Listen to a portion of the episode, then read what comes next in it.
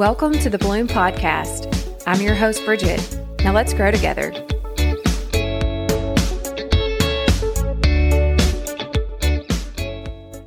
I was having a conversation the other day and sharing about one of my light bulb moments last year related to building Bridget. And one of those moments was about how I decided to really focus on building Bridget, as I mentioned before in previous episodes. You know, I thought for so long doing for other people was my life. I thought the more that I gave of myself, the better mom, the better wife, the better daughter, friend, coworker that I could be. But what I was often getting was depletion and exhaustion, and I didn't feel fulfilled. As I spent more time dialing inward and pouring into myself first and focusing on ways that I could become better, then that allowed me to be able to do the same for others. So the more I focused on my growth, the more I found opportunities to help others grow. The more I focused on forgiving myself, the easier it was for me to forgive other people. The more I focused on loving myself and practicing grace, the more I was able to love on other people. So this started to really have kind of a butterfly effect on the way that I was living my life and applying that, the principles and the discipline that I was having for myself and being able to pour out onto others. As I was navigating this growth journey, one of the biggest influences I wanted to have was on my children. You know, I wanted them to see my motivation and that inspire them to create their own. I thought if they can see me breaking down 40 years of what I had learned, unlearning that, and applying that now, then they could start to do that and be years ahead of where I was. This was definitely easier said than done.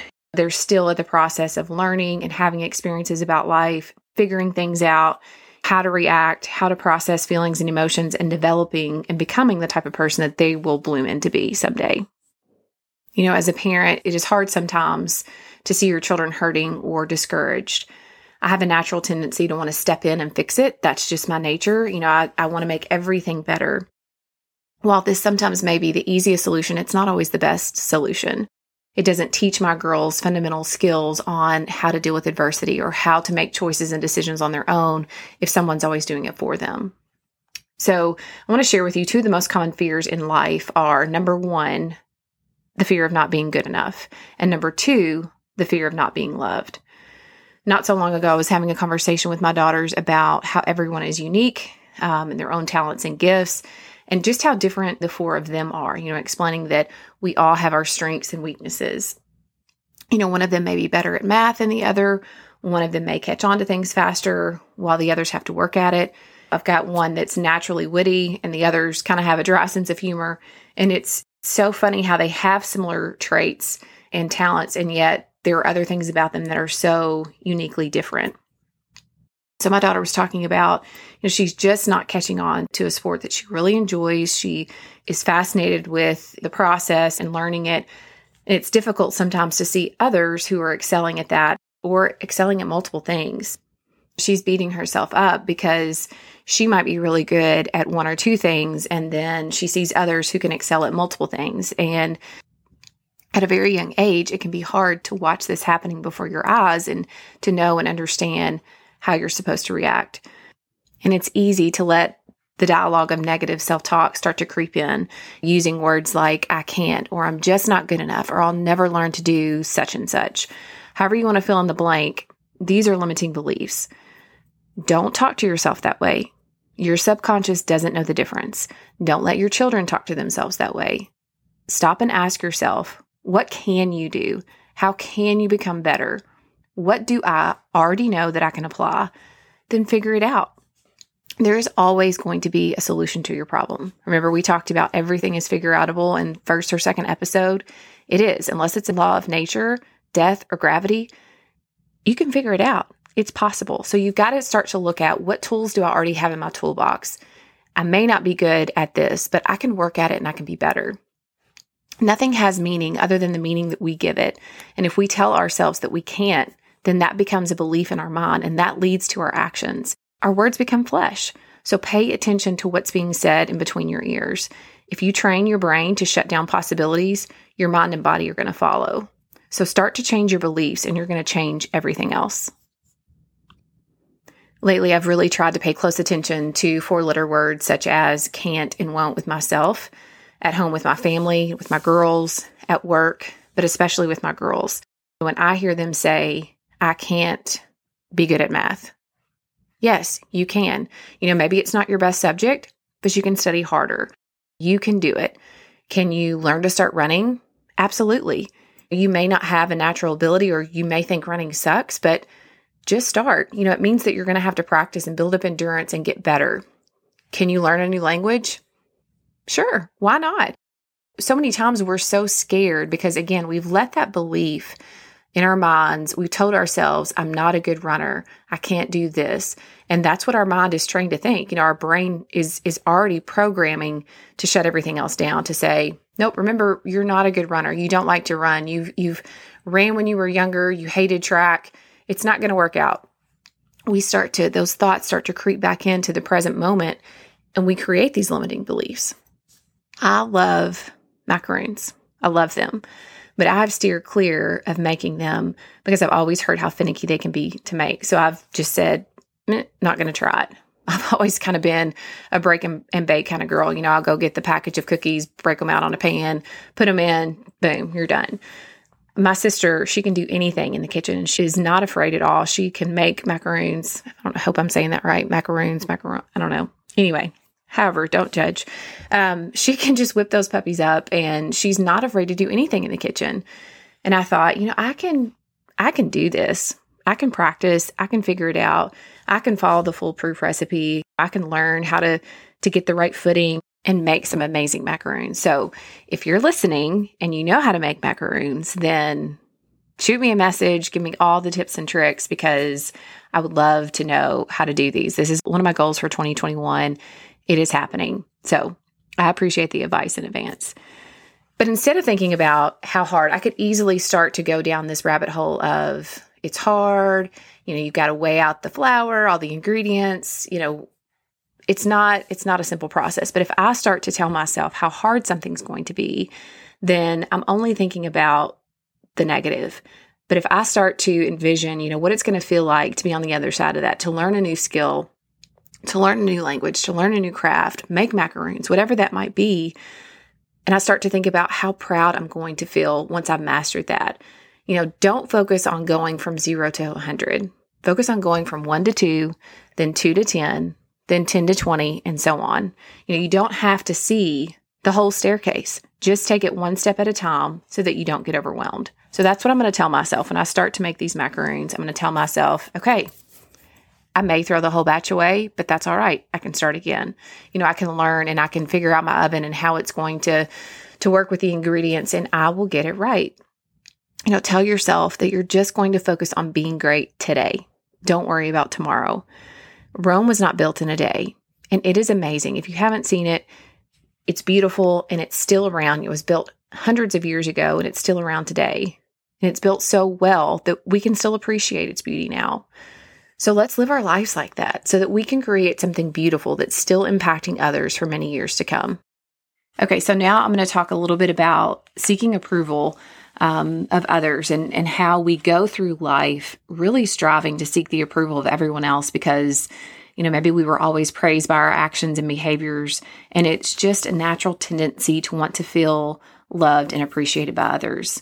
It is human nature. We give out words of affirmation as approval and acceptance for behavior that we approve of. We praise our children with words like, good job, and I'm so proud of you.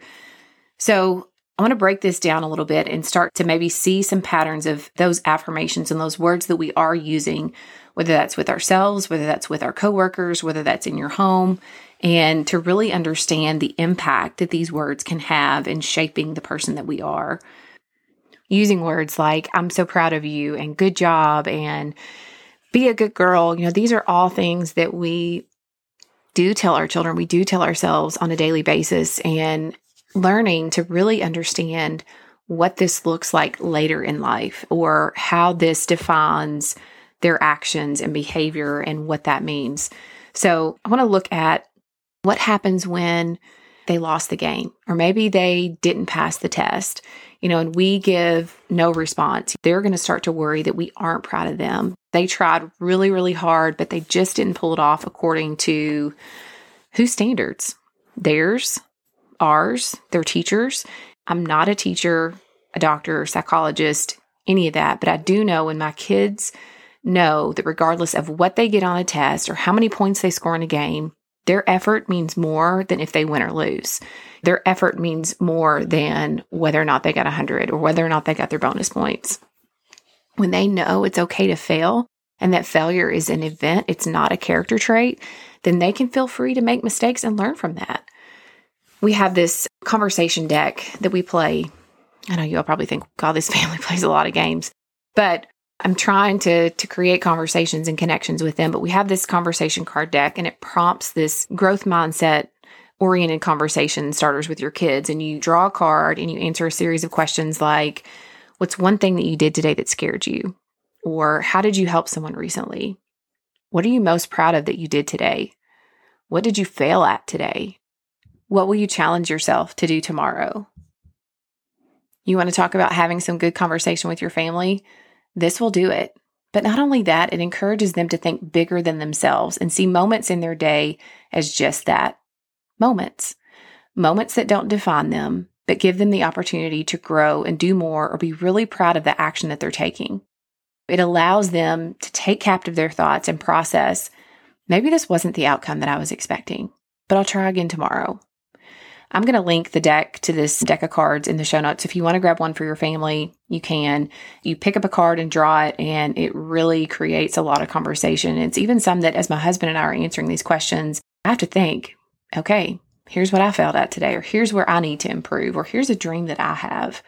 And it's good for them to hear those things from their mentors, their idols. They look up to us so much. We want to encourage them to have that growth mindset so that they see things as opportunities. So now let's look at this from a different angle. You know, maybe they do excel at something and it goes unseen without the pat on the back, or those achievements are tied to rewards such as prizes and trophies. And I am going to raise my hand that I'm guilty as charged on this one because I do reward with thanks. It's short lived. If you're a parent that rewards with prizes, you know, we recently went through potty training and I'm even hearing my 11 year old saying, if you go pee pee on the potty, we're going to get you a Barbie. And no, we're not. We're not going to do that. We're going to say, good job. You went pee pee on the potty. You know, you're going to be able to go to school next year when you're potty trained. So we've got to look at how we're motivating them to, to do things in life. So again, guilty as charged. I'm not judging anybody. It is hard. It's one of those things that, those multitude of things that I'm unlearning. I'm working through this right alongside of you all. So, what happens when they do something and it's a good something and they don't get any recognition. They don't get the toy, they don't get the promotion, they don't get whatever that might be. As we get older in life, this need for approval is going to start to shape their self worth and it's going to carry over into their relationships, into their careers, and into their sense of belonging. So I'm deciding today that I'm going to change this direction for my children. Maybe it's something you want to change in your home as well. So this is something that you all can hold me accountable for and reach out to me and I'm happy to hold you accountable as well. And even if you don't have kids yet, you've got a niece or a nephew or a neighbor down the street. There is somebody, some kid that looks up to you and that sees you as a model and a mentor. So keep that in mind that even though you don't have children, there is still someone who looks up to you and wants to emulate you. So we've got to start figuring out a way to build that confidence within them in themselves first from within. So instead of saying, I'm so proud of you, let's say, you should be so proud of yourself. Because when we say, I'm so proud of you, then they continue as they go about life to look for that. Who's proud of me? Is it my parents? Is it my coach? Is it my boss? Is it my spouse? Is it my boyfriend or girlfriend? You know, am I doing everything according to their approval?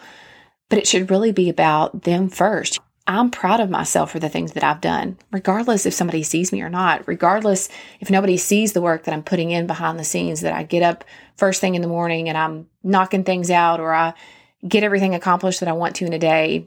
Nobody has to see that. But I'm proud of the work that I'm putting in.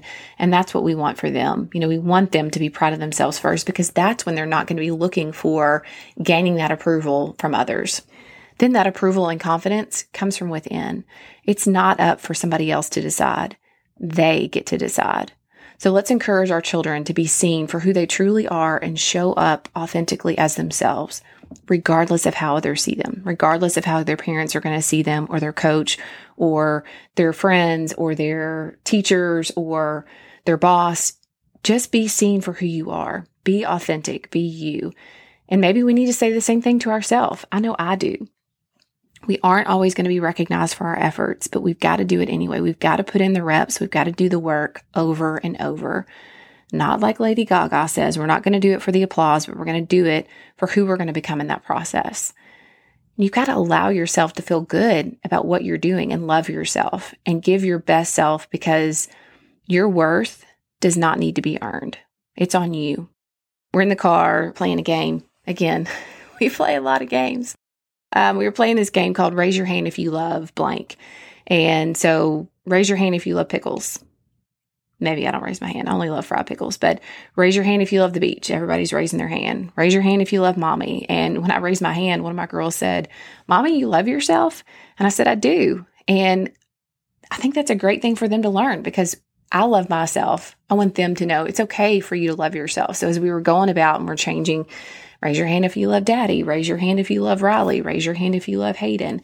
And they started to raise their hand when their name was called. And I want them to know love yourself first before anybody else. Love yourself first. Don't worry about loving mommy, loving daddy. Love you because that's pretty powerful. So there's a book called The Gifts of Imperfection by Brene Brown, and she writes Love is not something we give or we get, it's something that we nurture and grow. It's a connection that can only be cultivated between two people when it exists within each one of them. We can only love each other as much as we love ourselves. Wow. That paragraph really made me stop and think. And I'm going to repeat that for those of you in the back that may not have heard it the first time. But we can only love others as much as we love ourselves. So I'm going to ask you, how much do you love yourself? We've got to stop worrying who likes you. And if you're blooming and living a life on your terms, people aren't going to like you. But you shouldn't be asking, who likes me and who doesn't, and protecting yourself along the way, you need to be asking yourself, do you like you? Because the only person that you need validation from is yourself. Your sense of self worth is not determined by what others think of you. You get to decide. And the only person you should try to be better than was the person you were yesterday. This is what I told my daughter when we were having this conversation. You know, she's talking about, I'm not good at this. I can't compete. I can't do it. I told her, you only need to be worrying about an audience of one. You're focusing on yourself. It's not what others think of you. It's not what your coach thinks. It's not what your teammates think. You're playing for an audience of one. There's a quote that I read last year by Maya Angelou about belonging, and I didn't really understand it at first, but as I began to bloom on my own, it made perfect sense. And this is one that I shared with one of my friends and I kept saying, you know, it was so powerful for me when it finally sank in. And it goes like this that you are only free when you realize you belong no place, you belong every place, and no place at all. The price is high, the reward is great. Most of us are going to spend our whole lives trying to fit in and belong, and the desire to be accepted is high, and not belonging can bring us so much pain. But when we realize that we should show up and be seen just the way we are, that's where the reward is. That's what true belonging is all about to belong nowhere, but everywhere at the same time when we live life on our own terms. There's an old Japanese philosophy called wabi sabi, and it's about embracing the beauty in imperfection. And to practice wabi sabi, you must accept that perfection is an illusion. And that's what makes life beautiful when we look past perfect. When an object is broken, you know, the process of repairing it is called kintsugi. So during this process, the broken object is mended back together piece by piece, and the cracks are filled with gold. And it's a way to add beauty to the brokenness. So these cracks and imperfections to me represent our lives. You know, it's the scars and the blemishes and the wrinkles and the stretch marks. It's all of our imperfections. And we're all broken. So let's embrace our imperfections and let go of being perfect. When we love ourselves with all of our flaws and all the other things that make us unique, only then can we truly love others. So love yourself so you can love others. You're an audience of one. You don't need the approval of everyone else, just yourself. So I want you to go love on yourself today. Find something that you can do to let yourself know that I'm proud of you and I love you because we're all beautiful just the way we are, cracks and all. So go love on yourself, go love on those around you. And remember, you belong no place and every place and no place at all. The reward is great. All right. Until next time, I'll talk to you soon.